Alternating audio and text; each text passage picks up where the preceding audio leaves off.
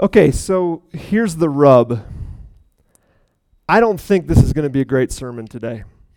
And I actually mean that from the bottom of my heart. I it's hard to explain, but if I had to guess, I was going to say this is not going to be a great sermon.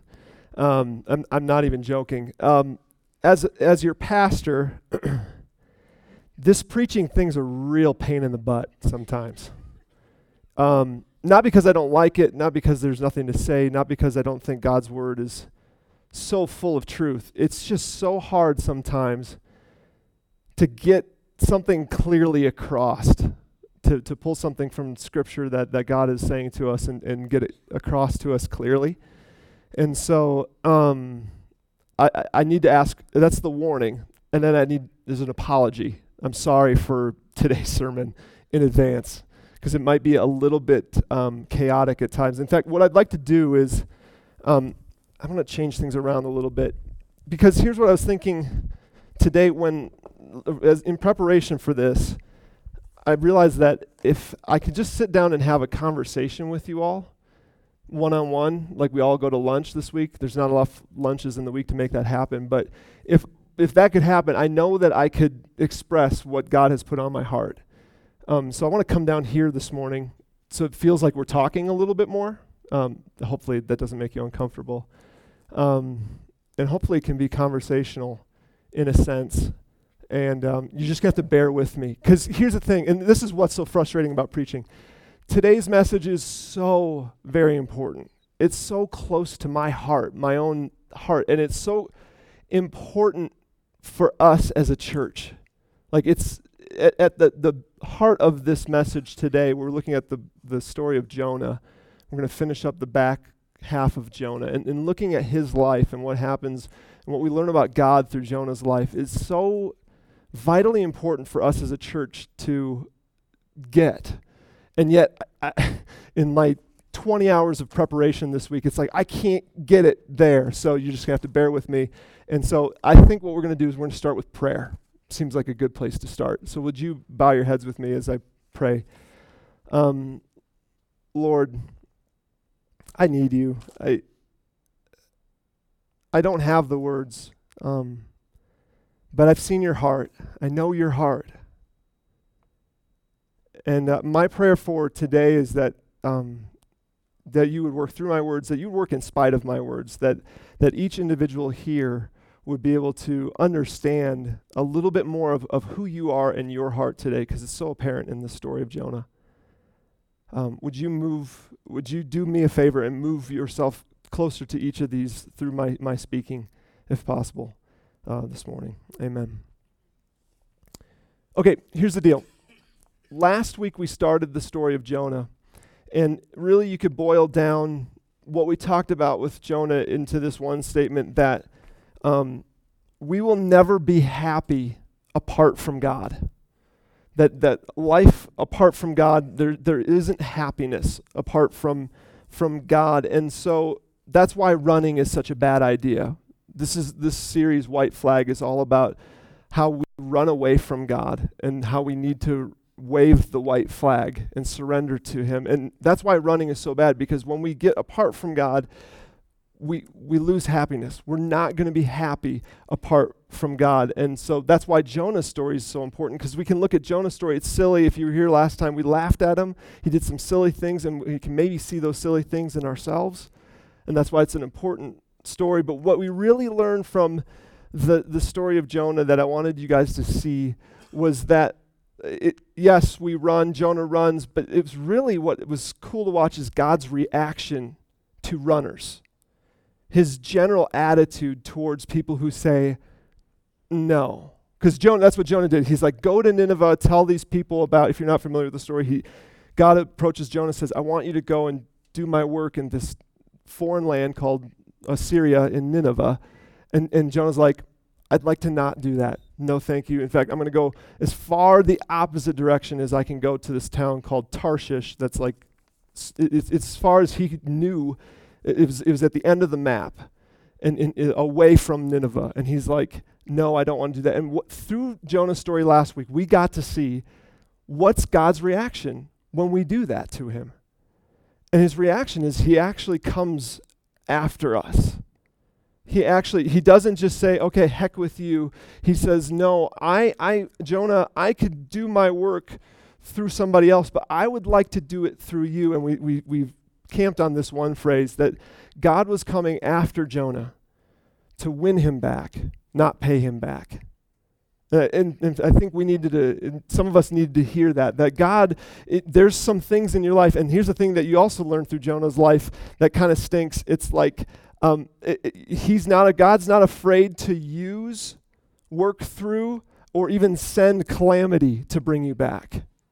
He sent a, a giant fish that ate Jonah. He sent a storm. He's not, afraid to use storms and to send storms into your and my life as, as a way of going like this tap, tap, tap. As we're running away, he's tap, tap, tap on our shoulders.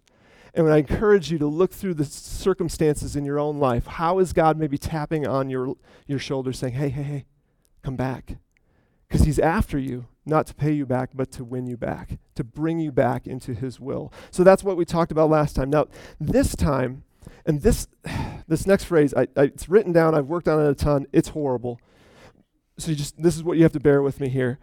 Today is really about it is possible for us to keep the laws of God. We're going to learn through through Jonah that Jonah was he waved the white flag to the the laws of God, the rules of God. He was a good Jewish dude, a Hebrew that that knew backwards and forwards the Hebrew law.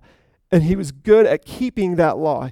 It, and it's possible, we'll learn through Jonah, for us to keep the laws of God without ever sharing the love of God. Okay? Doing, in other words, we can do everything He says, but not ever share His heart. Um, we can look like God. We can, in our lives, we can say, I want to I wanna be like Jesus. I want to follow Jesus. I want to do what He says is right and stay away from what He says is wrong. We can do that and still not be like Him or act like God. And, and here's, here's what I mean. I'm going to use a sports analogy because that usually works to help us see things. Imagine somebody who w- joined a baseball team and they love baseball and they had all of the gear, all of the equipment, the bats, the gloves. They even had those tight pants, and they even liked wearing them, you know, sliding around in them. And they walked around patting their, their teammates on the butt. Good job, you know, the whole baseball thing, okay? imagine if they practiced with them, you know, they, they got all psyched up, and then when it t- came time for game time, they stayed in the dugout. They, they, they, what did I write down here? They played the part, but they never even, but they never played the game. They never played the sport. They did practice. They're all about it. They talked about it. They studied the sport, but they never actually played it. I'm afraid that in faith, we can do something similar we can play the part. We can dress up for church. We can do all of, we can be very focused on what we're going to call the moral will of God for my life. You understand the moral will of God is, is this. It's, it's, there's some right things that are right. There's some things that are wrong that God, you know, has something to say about. He talks about it in, our, in, in his word. And I'm trying to, to pursue that. And I, I'm submitted. I'm surrendered. I've waved the white flag to the moral will of God it's possible for us to wave the white flag to the moral will of God while never, ever, ever surrendering ourselves to what I want to call the global will of God. In other words, it's, it's possible for us to suit up for, for baseball, but never play the game, never actually go out there and do the sport. And I think the same thing can happen with our religion. And we'll see it through Jonah today very clearly that Jonah was 100% surrendered to the, the moral will of God in his right, life. What, what, you know, what's right, what's wrong, and I, checking the boxes. Yeah, I ran away from God, but I've come back. I repented, you know, and I do things wrong, and I asked for forgiveness. And that was really the extent of his religion. His religion was really, if you looked at it, all about himself. While at the same time, he wasn't surrendered to the global will of God. The global will of God is what God is doing in the world. That, that when you look around and you see this amazing creation that we live in the mountains, the beauty, the majesty that's telling us something. it's not just telling us there is a God, but the, the creativity, the intricacies tells us that he's actually up to something, that he didn't just create all this for fun, although it's fun. He created it for a purpose. And his global will means that he's moving it towards those purposes every day. Do you understand? This is what I was having a hard time. Is like, how do I explain the, the moral will of God versus the global will? I think you guys, you got it? It's, it's completely possible to be surrendered to the, the, the moral will of God with, while not surrendering to the global will of God. Now, here's the danger of this, and we're going to see this in Jonah's life today really clearly. There's a progression that happens. If you're surrendered just to the moral will of God, that is what's right and what's wrong, and you're very focused on that, you start to get focused on yourself and what you do, and it's all about what I do. And if I do something wrong, it's just me and Jesus. Jesus is my homeboy. I ask for forgiveness, you know. And and then all of a sudden, especially if it gets boiled down to rules, you'll start to say, "I'm doing this. I'm doing that," and then you'll start to recognize other people around you that are not doing it. And if that's all you're thinking about, it's very quick. You can very quickly start to think, "Well, I'm better than them." And when you start thinking about when that you're better than someone, you have a hard time caring for someone, don't you? You have a hard time thinking to yourself, it like, and, and, and this never works out. When you hold your hold people to standards that they're not holding themselves to, so like inside your religion, I'll say religion because this isn't just Christianity, this is any religion. If I'm holding you to standards uh, that you, as a person who's outside of my religion, don't hold yourself, you don't hold yourself to those standards, that's not going to go well. You're not going to like me. But here's the real rub. Here's the real problem with that. You're not only going to resist me, you're going to resist what I stand for. And that's when things get ugly. And that's why this is so important. Because when a bunch of people who come together under the name of a God or a religion if, if there are a bunch of people who are surrendered to the moral will of that God or that religion, well, not surrendered to, you know, you see what I'm saying? When that happens,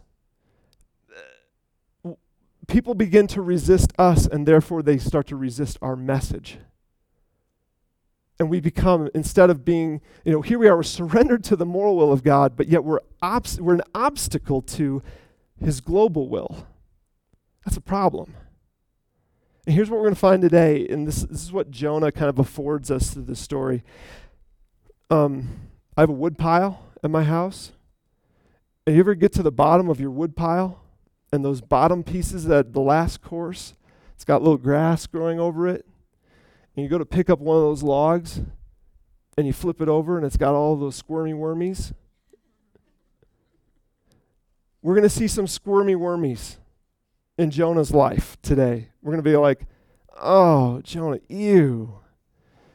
But if we're honest with ourselves, we might get a chance to see that the ew is actually you, too.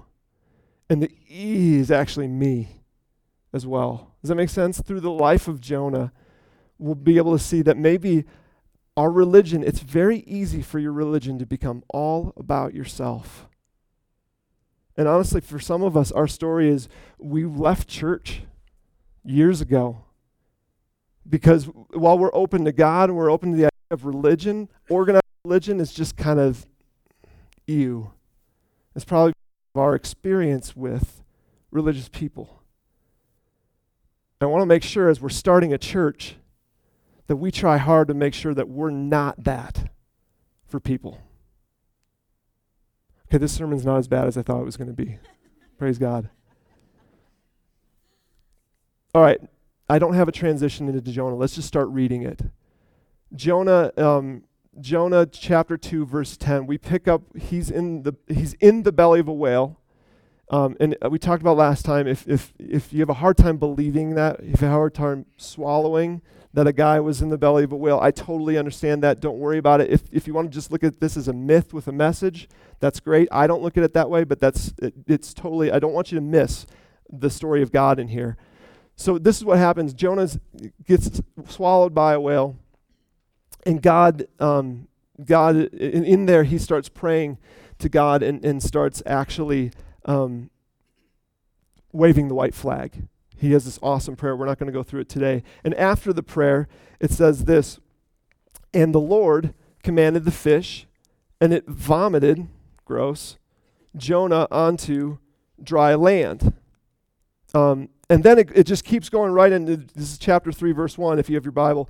Then the word of the Lord came to Jonah a second time, because they've already been through this once. I want you to go to Nineveh. And he said, No, I'm out. So, and then he did the whole thing last time. He said this Go to the great city of Nineveh. I also would like to think he said, Go take a shower first, but doesn't say that. Go to the great city of Nineveh. God is all business here. I want you to go and proclaim to it the message that I give you. Verse 3 Jonah obeyed the word of the Lord and he went to Nineveh. He's at least 550 miles away from the city at this, this point in time, maybe more because he's gone the wrong direction for a while. So it's, it's a long walk, weeks of walking, and he gets to the city and, and, and now we get here we get a chance to learn about this city Nineveh, which by the way, Nineveh, I mean, you can read about it in history. You, you studied it in world civilization. But here, here's a little bit about it. Now, Nineveh was a very large city. It took about three days to go through it, the Bible says, meaning that it took three days to see the sights. It's that big of a town.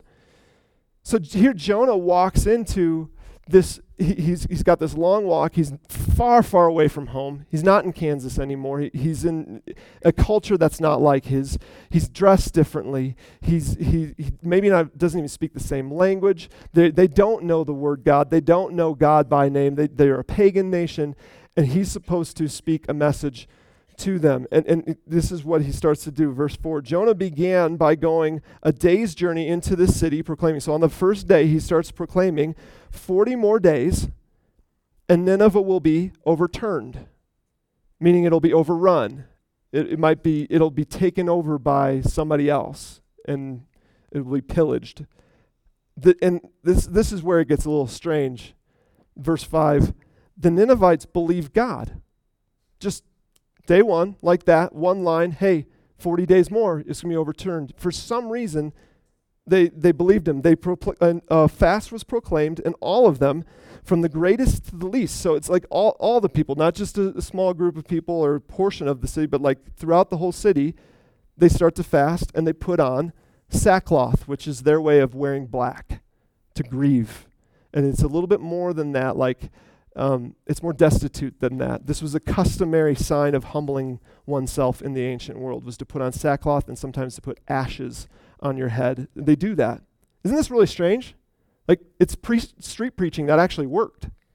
Um, so it, why, why, why in the world would they take them seriously? And, and if you look at um, historically what was happening around that time, about 750 BC, there was a few things in that region that was happening. At first, the Assyrians were very, they were, remember, they were violent, they were vicious people, and they were the world power. But around that time, around the time of Jonah, this is outside the Bible, so this is, this is one, this is a possibility, a theory. There was, there was others, there was three tribes um, that had banded together in opposition to the Assyrians. So it's possible that right around this time that was going down, and they were thinking, oh my gosh, we could be overturned so we need to repent. That could be one of the reasons. Another reason was there was a, a couple really big plagues during that period of time, so that could have attributed to it. Um, another one was uh, there was a total eclipse of the sun around that time, which only happens like it happened a couple of years ago. I don't think it happens for another 30, 40, 50 years.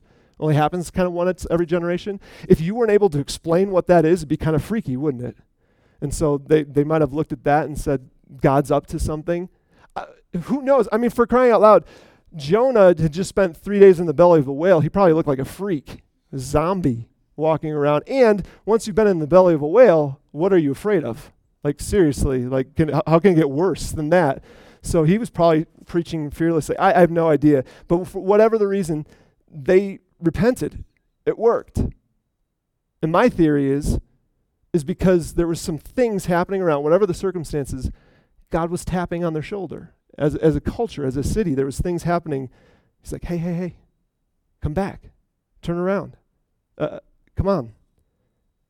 Word reaches the king. And he says this this is in the second half of verse 8.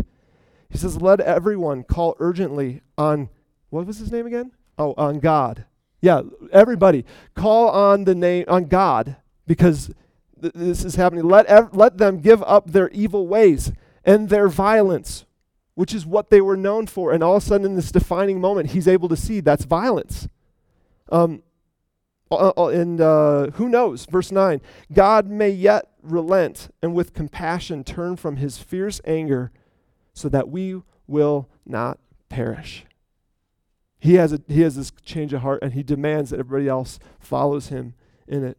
Verse 10 When God saw what they did and how they turned, or you could say changed, from their evil ways, he relented and did not bring on them the destruction he had threatened.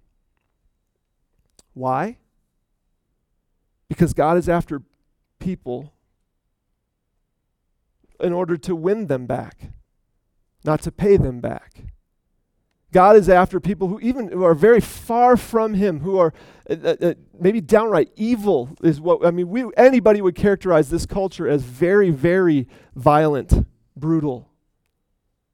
But God is after them, not not to pay them back, because when they change, when they change their evil ways, He relents and He doesn't send calamity on them. Now, this is where the story should end. Right? Because you could just tie a bow on the end of it and be like, this is happy ending. And they all lived happily ever after. Honestly, if you and I were shooting a, a movie of this, like from this account, we would be really tempted at this point, at the end of chapter three, there's a whole nother chapter of Jonah left. It would be really tempting for us to, to say, okay, let's do the cheesy group hug scene with Jonah and the Ninevites. Cut. That's a wrap. Send it to Hollywood. And that, that's how you and I would end the movie, but this is the Bible. And if you've ever spent time reading the, the characters and the accounts that are in the Bible, you'll find out really quick that the Bible is really raw, it's really real. It's about people who are inconsistent, it's about people who are kind of sordid in the way that they do things that, that sometimes they're like this, sometimes they're not. Honestly, they're about it's about real people. They're like you. They're like me. The, even the heroes are not, there's a dark side to even the heroes. And they want to be good, but they do the wrong thing. And so, since this is what the Bible does, we have chapter 4, because things start to get ugly with Jonah. It says this in chapter 1. But Jonah, but to Jonah, this seemed very wrong. The fact that God would relent and turn from, from sending calamity to him, he said, God, that was wrong. To him, this seemed very wrong. And he became angry. And, and, and, here we learn something about Jonah at this point. Here's where we're lifting up the log, and it's going to get a little not pretty. Look at this, verse 2. Jonah prayed. He prayed to the Lord. Isn't this what I said, Lord, when I was still at home? See, we're, we didn't know this beforehand. If you had asked me why he was running from God, it's because he didn't want to go to Nineveh. I, I, I would have said he was probably afraid of what the Ninevites, this violent nation, would do towards to him. We're going to learn something very different here. We're going to learn that, that here in a second that Jonah wasn't afraid of what the Ninevites would do to him. What Jonah was afraid of was what God would do or not do to the Ninevites. Check this out, verse, verse uh, 2. Isn't this what I said, Lord, when I was still at home? This is what I this is what I tried to forestall by fleeing to Tarshish. Because I knew you were going to do this. He's like saying, I knew this. I knew this about you. I knew you would just turn around and forgive them if they, you know, if they repented. I knew that you, pay attention to these words, are gracious and compassionate God. I, I knew you would be slow to anger and abounding in love. I knew, God, that you would be a God who relents from sending calamity. I knew it. And that's why I didn't want to go. I was afraid of what you, the grace and the mercy that you might extend to people I don't like. You, Jonah. Your religion is all about yourself. Instead of rejoicing in God's goodness and grace, he's literally angry. And then it goes on to say this. Verse 3 he says, Now, Lord, take away my life, for it is better for me to die than to live. I mean, this is depression. Jonah's had surrendered to the laws of God, to the moral will of God. He'd waved the white flag to, to the right and wrong, that kind of thing in life. He is yet to surrender to God's global will, the purposes of God in this world. To the, the purpose of, of, of to go and to bring people back, to win people back, not to pay them back. And this is his sin. The sin of his religion is it's all about himself. And this is why he finds himself wrestling with God, he, even to the point he wants to die. And the Lord replies, This is so good. He's, it, he's like, all God says is this. He says, and this is in verse 4. He says, Is it right for you, big capital Y O U, to be angry, Jonah? I mean, let's just rewind a little bit.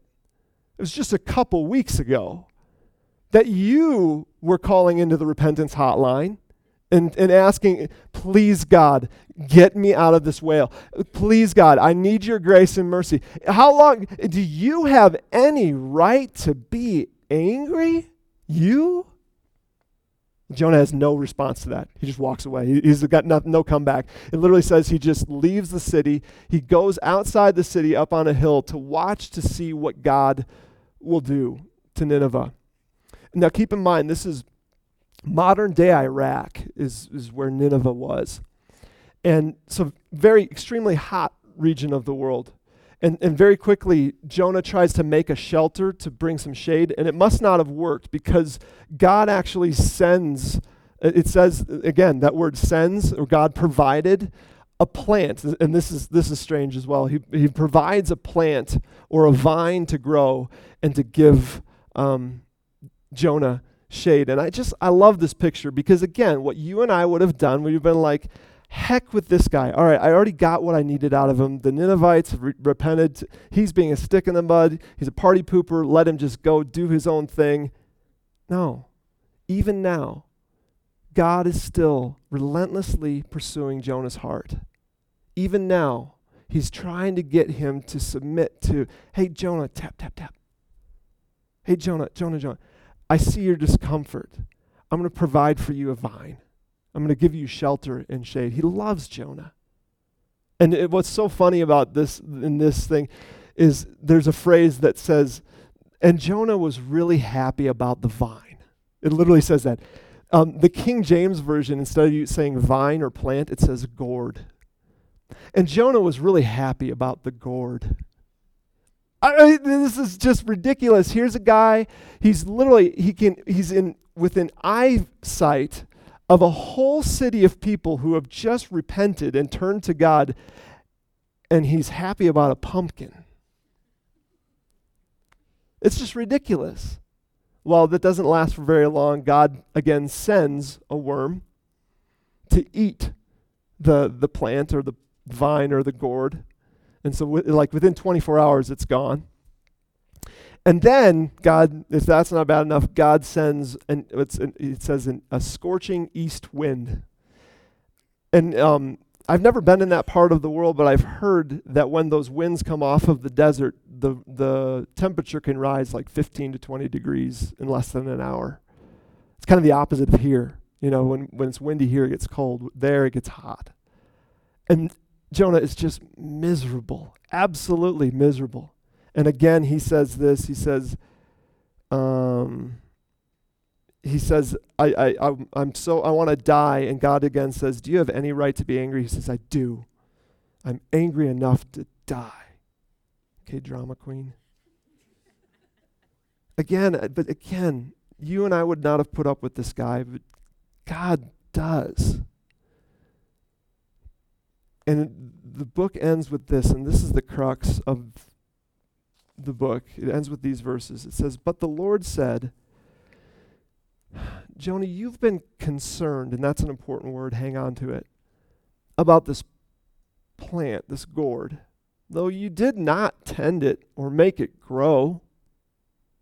It sprang up overnight and it died overnight. It, in other words, it's extremely temporal. It's here today, it's gone tomorrow. You didn't do anything for it. And that's what you're concerned about?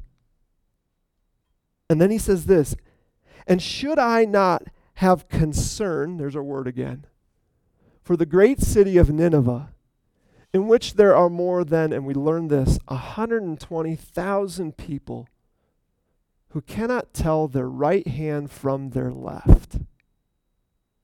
Is, they're like children. I know they're violent, but there's a part of it where they're just doing what they think's best. They're not violent just to be violent. They're violent to hopefully gain something for themselves, and they don't know their right hand from their left. And also many animals. The end. That's how the book ends.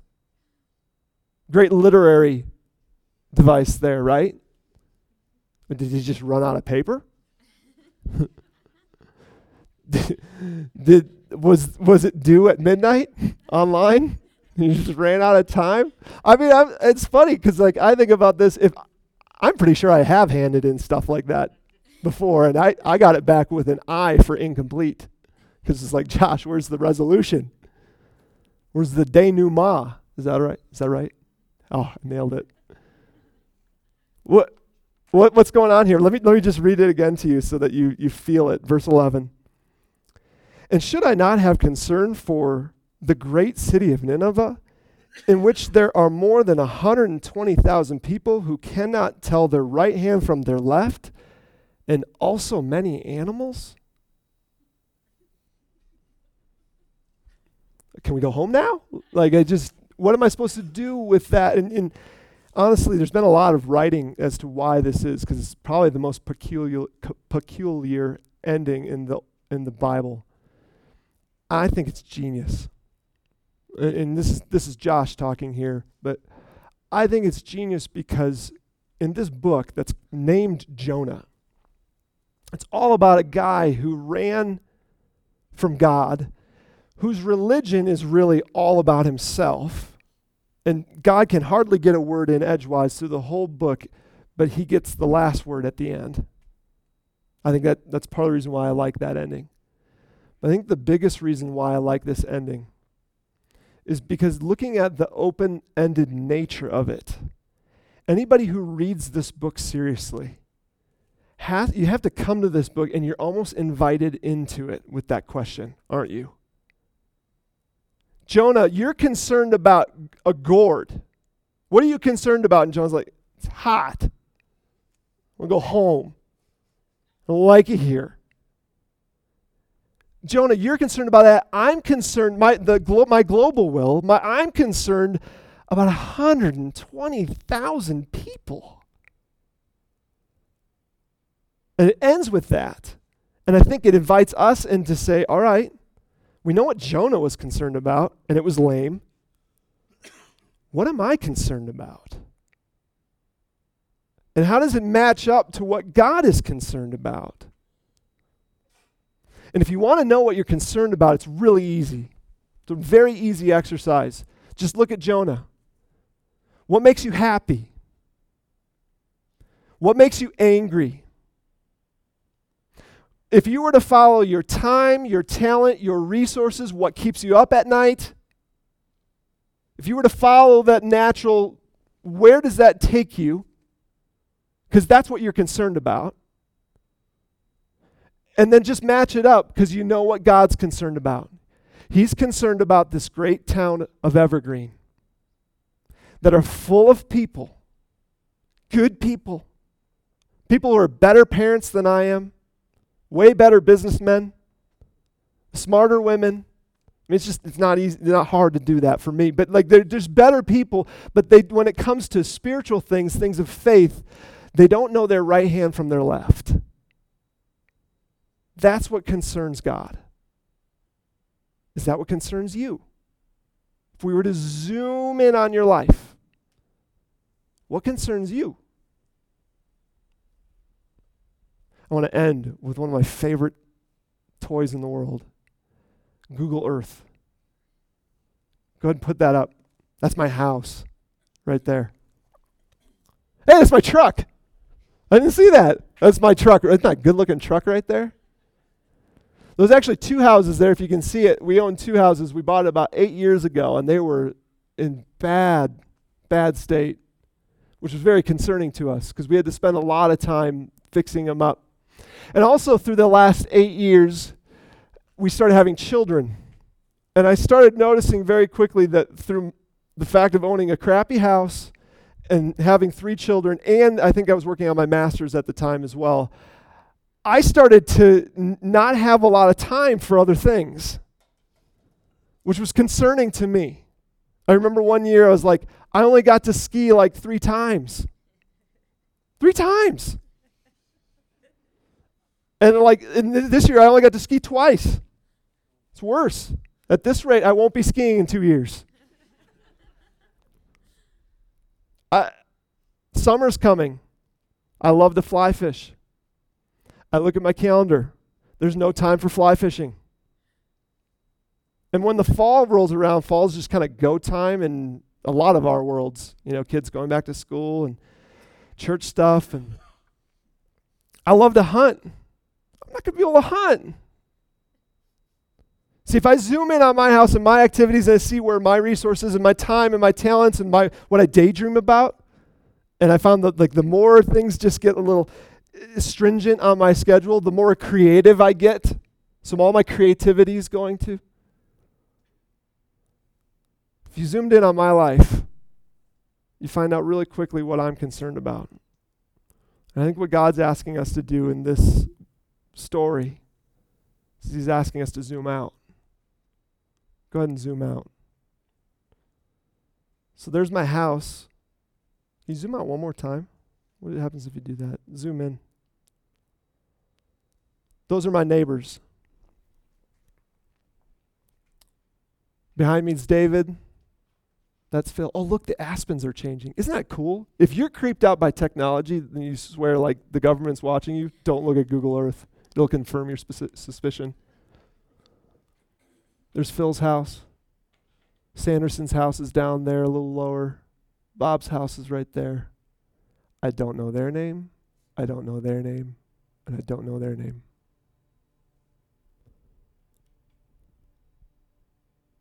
Josh, what are you concerned about?